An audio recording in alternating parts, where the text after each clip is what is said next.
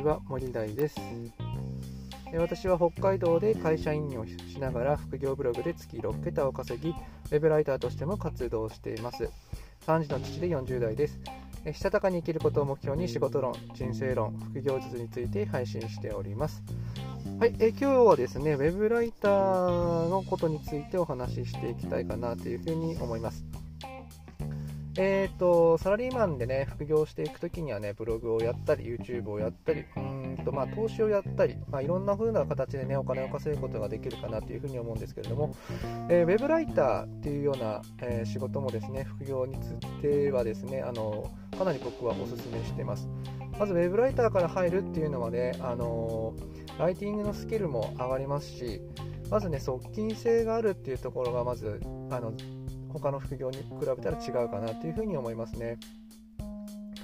ウェブライターっていうのは、クラウドソーシングっていうことでですね、インターネット上で仕事のやり取りをします。なので、大手のね、メディアを運営している人たちがですね、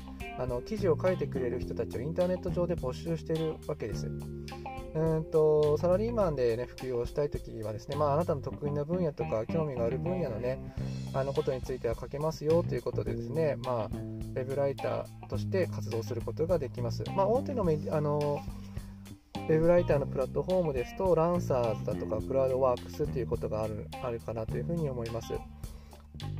で、そこで私はこんな記事が書けますよってことでですね、企業さん側に手上げをしたり、企業さん側がですね、こんな記事書ける人いますかということで募集をしてきたことに対しては、私なら書けますよっていうふうに、手上げをするわけですね。それで、企業さん側とのマッチングが成功したら、仕事が、もらえるというふうな仕組みになります。ウェブライターの仕事はですね、文字単価という感じでですね、1文字あたり何円で、というような単価になります。初めのうちはですね、なかなか、文字単価1円以上のものはですね、受注することができないんですけれども、0.5 円でもですね、例えば3000文字書いたら1500円の報酬がいただけますので、例えばブログで、3000文字書いて、1500円を、月稼ぐってなるとね、毎日1記事更新してもですね、100記事書くまでに3ヶ月と10日かかりますから、だいたい1ヶ月半から2ヶ月ぐらいはね、かかる資産になるんですよね。でもウェブライターだったらですね、3000文字を書けば1500円を、もらえるということでですね、かなり即近性があるかなというふうに思うわけですね。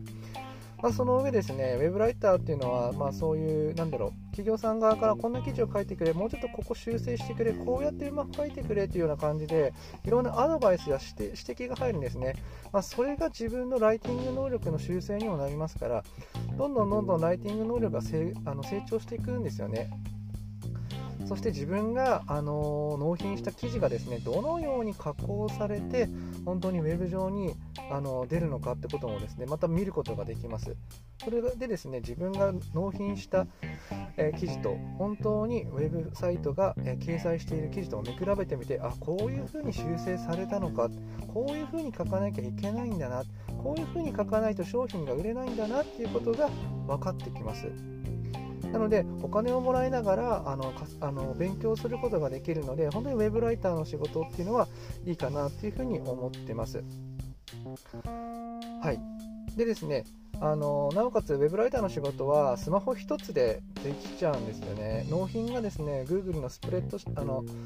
Google のね、ドキュメントとかスプレッドシートで納品してくれっていう風なことが多いので、本当にスマホだけでできちゃうので、忙しいサラリーマンでもですね、通勤途中、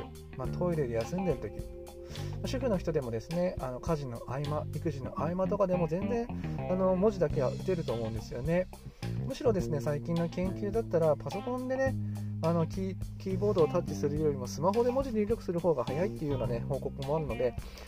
全然パソコンがなくても、全然スマホ一つでウェブライターの仕事っていうのは完結できるので、忙しいサラリーマンや主婦の人でもとてもおすすめです。なので、副業、いろんな副業ありますけども、ウェブライターっていうのはね、副業の選択肢としては、まずは取っかかりやすいし、即近性があるので、